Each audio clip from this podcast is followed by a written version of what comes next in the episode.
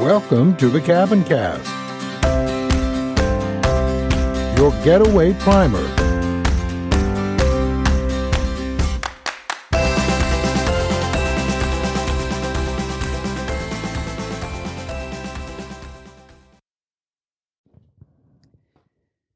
Hi, Eric. Hello.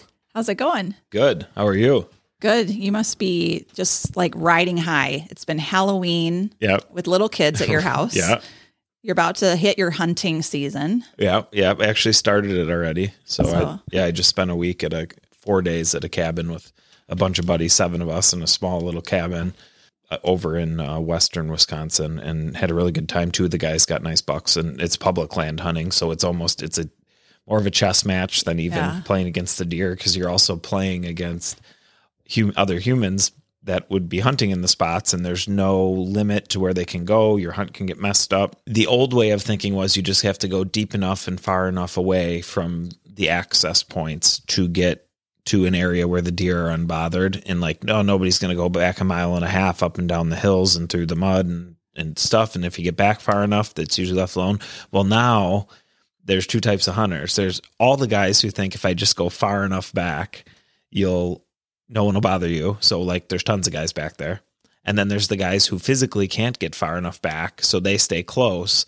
So now you're like, okay, I got to find somewhere in the middle. But you're also hunting deer sign, so you can't just go, oh, I'll just go where there's no deer, and then there'll be great hunting there.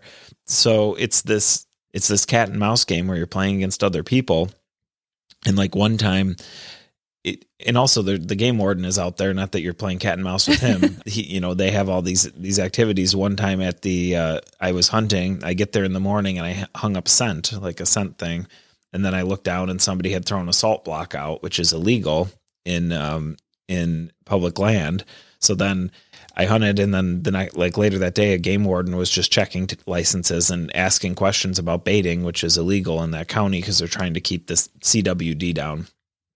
He's like, "Have you seen any sign of this?" And I was like, "Well, actually, I, you know, found a salt block." And it's like, and I said, "I probably shouldn't have hunted there, should I?" And he's like, "No, because if they, if someone walked up on me and wanted to check my license, and then even saw a salt block down there, it, it could be construed as me hunting over it, even though it wasn't mine. And how Oh, do you wow. how do you prove a negative? So I actually sent him my onX, which is a uh, like mapping system tag, and I had to pull my stand down and go find a different spot. When I hung it at the new spot, I hang up the stand, I climb up in the tree, and I hadn't even got an arrow in my bow, which on a compound bow, you can rest your arrow. Like you don't have to, it's not like Robin Hood where you draw it out of a quiver and shoot it. Like you can put your arrow in your bow, and then your bow is hanging off like a arm that you attach to the tree. And I hadn't even got my arrow in my bow when a buck ran underneath me. And the buck runs underneath me is a smaller buck, like maybe a two and a half year old. And usually I try to wait till they're three and a half or older and he runs over to my left, goes down a hill. 30 seconds later, I hear this tromping and thrashing, like, oh, here he comes back. And a kid like walks over the hill in a just bright blue sweatshirt and is just stomping around the woods. Oh gosh. And I finally had to like go, hello. And he looked up at me and kind of jumped and then slowly backed away. I mean, nobody wants to mess up somebody else's hunt, but Right. there's, you know, where we hunt, there's a couple thousand acres of public land. So if you want to scout and figure out good places to go, you kind of try to stay away from where people have their cars parked. But I got dropped off, so there was like no signifier that I was back in the woods. And uh, you know, it's just it's it's interesting. It makes it you know interesting and fun. Where private land is, you can kind of just try and map the deer out, and unless someone's trespassing, you don't usually have problems. Yep, you know where everybody is. And I know a lot of people this time of year when you're hiking or if you're riding your horse, any kind of thing, you have to really think about where the hunters are going to be Yep. and wear your blaze orange. And Yeah. yeah, lots to think about, lots of fun for all the people that do love to hunt. And the people that don't like to hunt, like me, Yeah. um, we I get excited for it though because I do enjoy venison. Yes. And so, you know, the other day my husband got a doe and as he was preparing it to go to the butcher shop, he cut the back straps Yeah. off and Oh, we man. ate those. Delicious I mean, it was shot that day and we had them for dinner. on the grill. yeah. it was it was amazing. So I love that part of it. I love it something that he and my sons do together and bring their friends along and you know that sense of community Yep. is is really a cool thing. So good luck on your hunts. Thank you. Yeah, I actually cooked um, Hungarian goulash, but like with big chunks of venison, like steak or or roast, um, cut up. Because when you say goulash in America, everyone thinks of like the school goulash, where Yeah. it's just ground beef with noodles. But uh, the Hungarian goulash is like a true Hungarian goulash with lots of paprika, hot paprika, onions, red peppers, and then you it, you know the crock pot is just great for hunting camp. You throw it in at lunchtime, and then everybody arrives at dinner cold and hungry, and usually It sounds awesome. So- I know. I think there's so many people that just quickly say they do not like venison, Yeah, even if they like, you know, beef and other red meats. And I think some of it is because maybe they grew up in a house where it wasn't cooked and prepared well. correct. Yes, it's easy to dry out. It's Yes. really it's something that is delicious if prepared right, but you can definitely mess it up. Or and a lot of the preparation goes into how you take care of the animal um, right away. You don't leave it outside if it's too warm. You just get it processed and put on ice and, and cooled off right away. Yeah, so there's really lots helps. of lots of tricks these days and ways to learn about how to, you know, there's great cookbooks, there's great videos, all kinds of things. So I encourage everybody who has doesn't think they like it to Find somebody that actually cooks it well. yes. Well, and there's places like there's a restaurant up in Manitowish Waters called Smokey's, and they do a game night dinner, Yeah. and they do different courses with wine pairings, and so it's a great way to try new things. Our last episode, um, we talked about all the critters like damaging homes. Right? We had uh, uh, woodpeckers that were attacking the the office here. Hopefully, that stopped. It, it has stopped. So I posted a picture on Instagram of my dad putting up the little yeah. decorations they look like, and it has worked. Oh, good, Yeah. good. And then I had a porcupine that was eating my deck. This article caught my eye because it's kind of a next level type of thing. California homeowners demand action after bear breaks into cabin and sets fire. Oh boy, that's not what I thought you were going to say. Oh, yeah, arsonist bears now we have. so, uh, Tulare County, California, homeowners at a camp in California said they've had it with the bears. In the past couple months, they've been breaking into cabins, and one bear is blamed for burning down a cabin. Bears have become a so- common sight at Camp Nelson, roughly 45 miles north of Porterville. Just over two weeks ago, a bear broke into a cabin owned by Carmen Morales Board. The bear found a food cabinet and tossed out the canned food. I guess they flew across the kitchen and hit a very narrow kitchen, hit the stove top, and hit the burner. The burner knob was able to light the stove that way. The cabin burned to the ground. There's nothing left. It's gone. The chimney's left. That's all. The California department said bears are getting ready for winter. They're going through physical changes and they're hungry. Bears need to eat 25,000 calories a day. If they become accustomed to food and garbage, there's no turning back. They want that food because it offers a huge amount of calories with the least amount of work. Tina says bears have a tremendous sense of smell, seven times more powerful than a bloodhound. Cabin owners have boarded up windows to keep the bears out, and they want the CDFW to take action, trap the bears, and move them out because they're getting very bold. When you relocate a bear that's breaking into a cabin or doing some other unnatural behavior, you're simply relocating that bear to another community where it's going to cause the same problem. They do have a team resolve. Tyra says CFW does have a team assigned to resolve human wildlife conflict. Homeowners in Camp Nelson say they want someone to listen to their concerns and find a solution. So that's kind of like like NIMBY, not in my backyard, right? You've Yeah. heard have you heard that saying before? Yeah. Yeah, it's like NIMBY bear. It's like take the bear, put him in someone else's neighborhood, Right. not mine.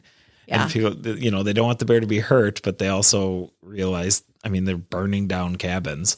Well, and the the thought at the end of the article when it's like you can schedule a, a therapy session to talk about what's Right. going on with you and your, Your- your critters. bear. Get you and the bear together at a counseling session. We'll get a resolution here For as long sure. as both sides agree. Yeah. Yeah. Yeah. Good luck finding neighborhoods. We're like, yeah, send us the bears that are accustomed to breaking into cabins and burning houses down. We'll take them. Right. It's like a bear rehabilitation zone. Well, and it is a thing I think that everybody in a neighborhood, or you know, we don't really have a neighborhood here, but we have a road, we have the lake association, we have that's kind of a neighborhood, and everybody kind of has a responsibility to not leave their trash on the road Yep. and not have their bird feeders and, and the different things that are easy to find out what they recommend yeah. to And keep the bears away. yeah, for any new listeners, that we've told the story a number of times, but I had a bear that had that I had garbage in the back, sealed up in the back of my truck, and a family of bears, a mother and three cubs that were kind of patrolling the neighborhood, climbed up, scratched my truck up, ripped my tonneau cover open, and shredded my garbage. And since then, now we have to keep the garbage in the garage until I actually bring it in to our dumpster at the store because we we had garbage service and it was nice, but the bears were constantly tipping it over and just tossing it all over my front yard. And even with uh, they'll rip off bungee straps and you know we've tried a bunch of things. So besides building like a fortress around right at the the Yeah. front by your mailbox, you have to be creative. And I know my parents, I think some of the people in bigger bear communities than even we are have locking ones Yeah. somehow that have some special lock on them. But yeah, there's a there's a lot of thought we have to put in to get along with our bear neighbors. Right, for sure. I brought in an article from one of my favorite magazines. Um, I can remember as a little girl, I could not wait for my mom's country living magazine to come Yeah. in the mailbox. I would just devour it, and I still feel the same way. It's it's so well written. It's so interesting and inspiring. Um, and it's definitely one of my favorites. A lot of magazines these days seem to be so full of advertising. Yeah. Like you think you're reading an article, and then you're like, "Oh wait, they just want you to come visit North Carolina," you know. Right. But th- this one is full of great, great articles, and it was really exciting. You know, as a blogger, I um, I've been in a couple magazines, and then so many of my friends have been in them. So I'm like, "Oh look, this is my friend," Yeah. and some friends of um, your shop, Eric, and Yeah. my shop here, Roughing It in Style and White Arrow's Home, was in this last issue, October to November of 2023. So we were so excited for Pine Cove Cabin and for Megan and Gabe Marsh uh, that their beautiful cabin here in Minocqua was featured. It's a, it's a gorgeous one. We'll put some pictures on Instagram, and then if people are able to still grab the copy or look online. But here's just a little um, bit of the write up, and it brings up a conversation topic I thought would be fun to talk about, Eric. When Megan and Gabe Marsh told their real estate agent they wanted to put in an offer on the 1929 lakeside cabin they had just toured, he had one question for the couple Are you sure? It was the dead of winter in the north woods of Wisconsin, and the boarded up home, frosty and dark due to lack of heat and electricity, sure wasn't looking or feeling its best. Plus, there was the little matter of the crumbling foundation. It just had so much historic character from the 1920s, and shockingly, someone hadn't ruined it, Megan says, of the almost all original cabin perched on the 1.25 wooded acres in the little town of Minocqua. We were like, oh, if we let this go, we're going to kick ourselves forever. But before the Marshes' new home away from home could become the bucolic escape they had been dreaming of, an extensive renovation was required. In addition to lifting the cabin off its decaying foundation and lowering it onto a new full basement, the couple remodeled the kitchen and updated all the plumbing and electrical. What stayed the same, however, was the cabin's old interior windows, maple and pine floors, and Douglas fir walls.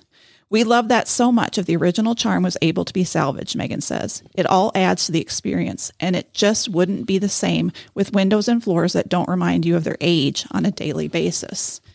And she has another quote Every single thing inside these walls holds some special meaning, serves a purpose, or tells a story from our lives. And I just thought it was interesting to think about the two parts of a lot of people's cabin stories. There's finding a cabin that needs a lot of work. Yep. So you have to worry about the foundation, the plumbing, the electrical, the appearance of the outside, and then also think about how to make the inside a special place to be. Right. Right. So, I mean, you run into that a lot, I think, in your line of work too, about how do you make it a fully wonderful home? For sure. And we, we actually just changed, like we have new business cards and we kind of worked up a new motto um, that's it's crafting the story of your home. So it's like you're, you're telling a story just like you would in a narrative in your home when you walk in the entranceway. What kind of tone are you setting? Uh, what do the rooms tell you about each thing? What are you kind of guiding and directing people to do? Do you have games out? Do you have books out? Is it quiet? Is it more musical and lively? Like a bar in the basement? Is it a party bar? There, you know, is a pool table, a ping pong table? You know, you're crafting a story of the way you want your home and the narrative of how you live to be kind of laid out. And it, uh, yeah, it, it just makes for a much more cohesive feeling if you, if you have a plan in mind of like, what do I want the people to do? what do I want the people to do? How do I want the people to feel? And putting all those things together can really, really make for a special place. And I think for um, Gabe and Megan too, they enjoy staying at the home themselves and it's rentable. Yes. So we can put a link to to um, everybody to follow their their beautiful Instagram, and you can have an opportunity to stay there too and get that feeling. So they put that thought into kind of what you were saying. How will people use it? And then that extra thought of how does our family want to use it? Right. So um, it's just it's an interesting thing too that they saw that that character and appreciated that it was still there, that it hadn't been stripped away already.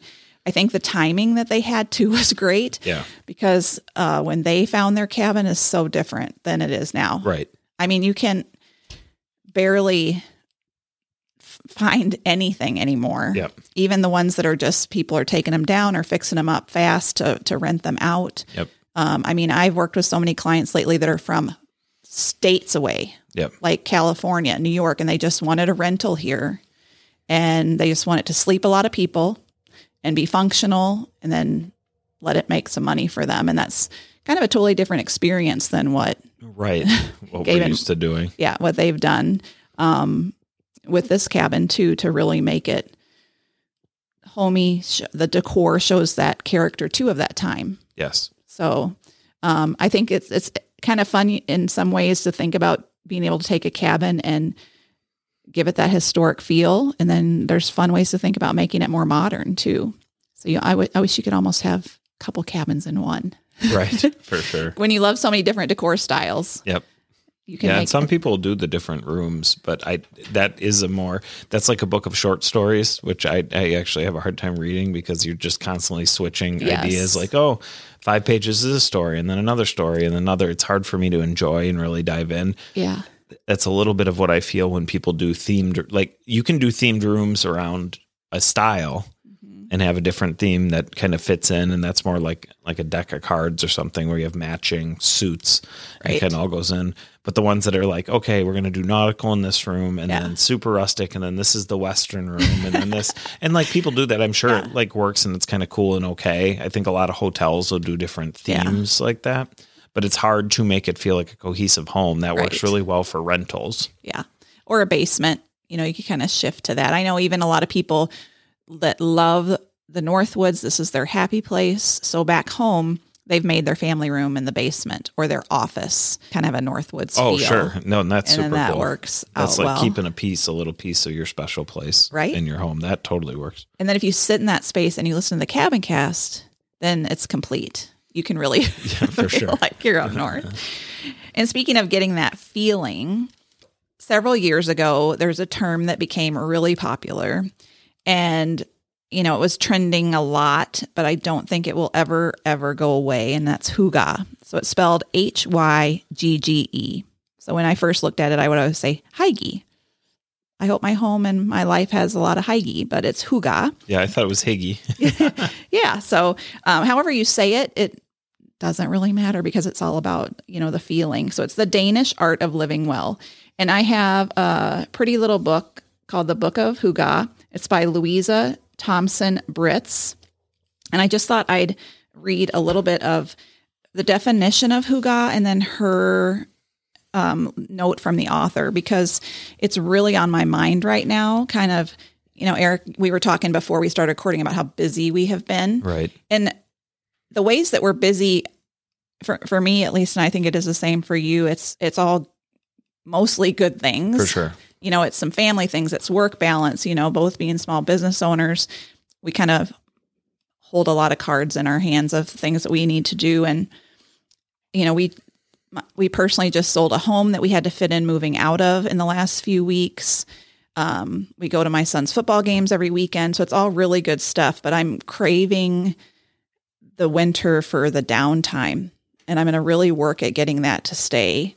Um, so if some of you are craving that too this definition um, and and thoughts can help you kind of put some words to how you're feeling Huga is a quality of presence and an experience of belonging and togetherness. It is a feeling of being warm, safe, comforted, and sheltered.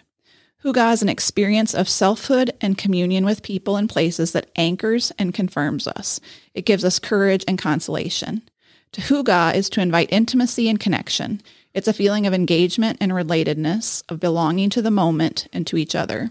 Huga is a sense of abundance and contentment. Huga is about being, not having. And the note from the author. Hygge is a feeling that most of us know but can't quite define. To give a name to an experience is to pay attention to it. Hygge can describe feelings that are already familiar to you. It is there in the rhythm of your daily life, in your habits, routines, and rituals. You don't need Danish recipes or the secrets of a Scandinavian lifestyle to learn how to hygge. It can be found in asking yourself where you feel most at home. What are the activities and customs that anchor you? Who makes you feel at ease? What is it that contributes most to your sense of well being?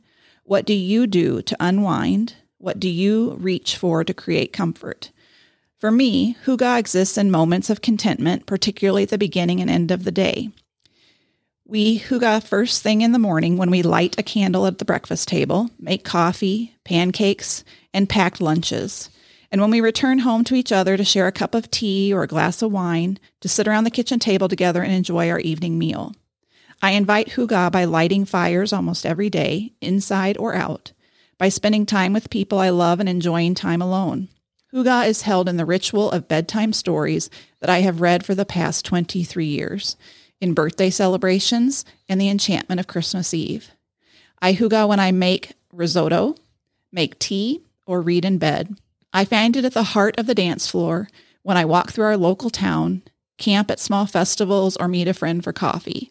It lives in my father's study, in my mother's garden, around the table in my aunt's quiet apartment, on the veranda under a wide sky, and my husband's family. Huga arrives when all four children come home and we sit by a fire under the oak trees in the garden, play cards, beachcomb, dance in the kitchen, or curl up under blankets to watch a film together. I hope my book translates Huga from a very Danish word to the universal language that it is, and that you will discover the Huga that already exists in your life and become attuned to its presence. Doesn't that just make you feel good? Yeah, that's awesome. And I think probably for you in some ways, even deer camp is hyggeing a little bit because you don't have the pressures of other things in your day. Right. You're around the community of great friends Yep. or your dad and brother, or and you're eating great food. You come in like you talked about your, you know, sure. your goulash, coming in and having that warm meal waiting for you. Yes. I mean, that's a lot of it. Yeah, and disconnecting from some of the things in life. I think phones have probably made that a lot harder because Yeah. you're still getting all the connection where deer camp used to be like you would go up for a few weeks and you'd write letters back home and receive letters.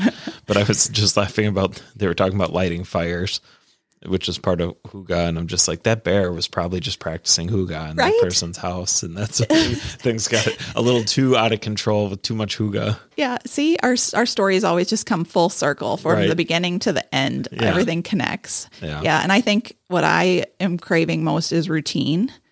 And that part of Hygge too, of not feeling like every day is different, For sure. which is how it's felt lately. Yeah. Like, no, I get to have time to have my morning routine and my evening routine and um, cherish those quiet times that start and end the day. So I would love to hear some of our listeners' favorite ways to hygge so that, you know, there may be some we want to implement as we head into this this winter season.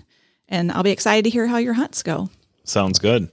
We uh, ha- have a song to share today, and this is one actually that your, My your kids, kids recommend. recommended. So that's Yeah. super fun. So my my two high schoolers have been listening to this um, artist, and I'm like, oh, I really like this. They're like, yeah, this would be a great one to share on the podcast. Yeah, so he's he's kind of new and up and coming in the red dirt and Americana scene. His name's Dylan Gossett. The storytelling and visualization of a song are important to me, he says. I'm a singer songwriter at core. All of these songs I write are completely my own. It feels more special to me because I'm writing about real experiences. I'm essentially playing a movie in my head and creating a story for the listener. Growing up in Austin, his mom worked as a teacher and his dad coached high school basketball. They also both shared music with Dylan as a kid. After discovering Ed Sheeran in middle school, he picked up a guitar. His first two lessons, in his words, didn't work out, so he taught himself via YouTube and thanks to tips from his big brother. In between listening to classics from Alan Jackson, George Strait, Journey, the Eagles, Scorpions, and Boston with his family, he immersed himself in the records by Turnpike Troubadours, Flatland Calvary, and Cody Johnson. So this is a song called Coal from Dylan Gossett.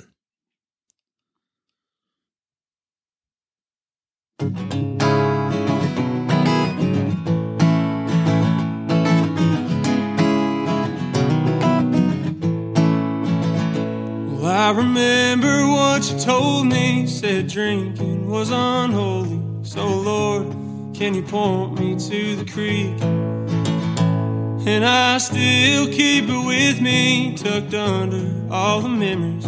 Your voice echoing throughout those trees.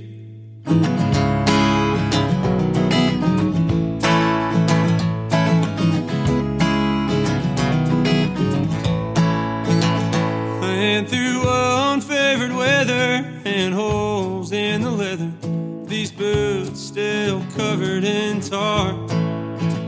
Well, I'm still praying to the heavens and hoping for them sevens, but hope only gets a man so far. When this game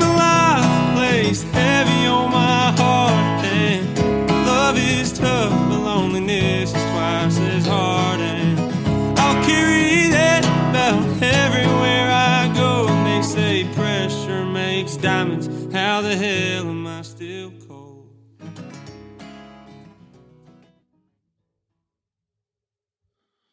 I love the, you know, how what you read about his bio helps the song even make sense. You know, that he's has a story in his mind, this movie he's watching, and then he's putting it into words and music to tell that to the rest of us, the listeners. Yeah. Yeah, he's got that down for sure and really matches up. That's the thing I love about Americana and, and Red Dirt especially is it's it's not just a generic song that they're just trying to hit some general ideas or points. It you can tell they're thinking about it deeply and um, really emoting and putting emotion into their music.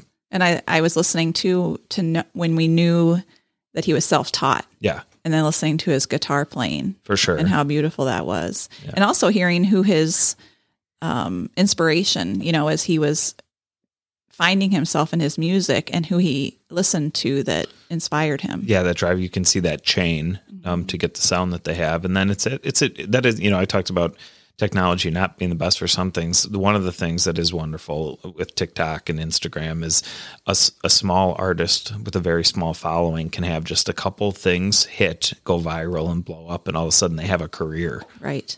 Which Yeah. that was a lot harder. There was a lot more gatekeepers back in the day with record companies. You had to have a record executive find you, sign you to a deal, promote you. You had to get out on the radio. They had to put a bunch of money behind you, and then you have this giant money to pay back before you can even make money. And now, I mean, you can really get things rolling. Sit in your living room. One of my favorite movies is Coal Miner's Daughter. I don't know if you ever saw that. Sissy Spacek plays Loretta Lynn. No, and I watched it as a kid. It was like one of our family movies we loved to watch. And it, it shows Loretta and her husband and how she started out. You know, she's same thing. She got a guitar because he loved her voice. She would sing to the kids and she taught herself. And then they went and made a record and then drove to radio stations Yeah. and tried to get them to play it. And I mean, the work that went into getting her career started. So yeah, it's a, it's a fun movie um, to kind of see the history of music. yeah, and we'll link to the song in the show notes like we always do, so you guys can check it out. And uh, I think Dylan's working on a new record here for 2023, so check that out as well. Awesome. All right, thank you, everyone.